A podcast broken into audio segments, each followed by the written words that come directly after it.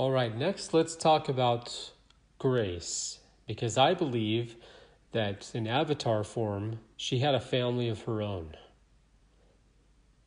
And you know that Sigourney Weaver is returning in the sequel, which a lot of people are confused about. But she's connected to this character named Kiri, who's adopted by Jake and Neytiri. So I think she's either voicing her, or you can tell in the first trailer, I think we see her. She's swimming underwater, and she kind of looks up at that plant or whatever in amazement. But uh, obviously, Grace kept this a secret.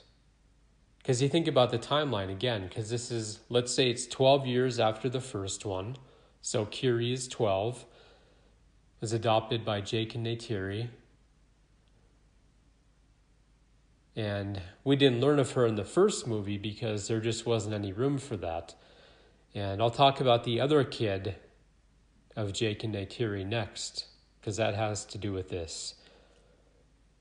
Because you think about how much time Grace had on that planet. And, you know, all the training they had to go through, setting everything up. And whether Grace, she wanted, she, maybe she actually fell in love with someone. It could have been in the Na'vi or another tribe.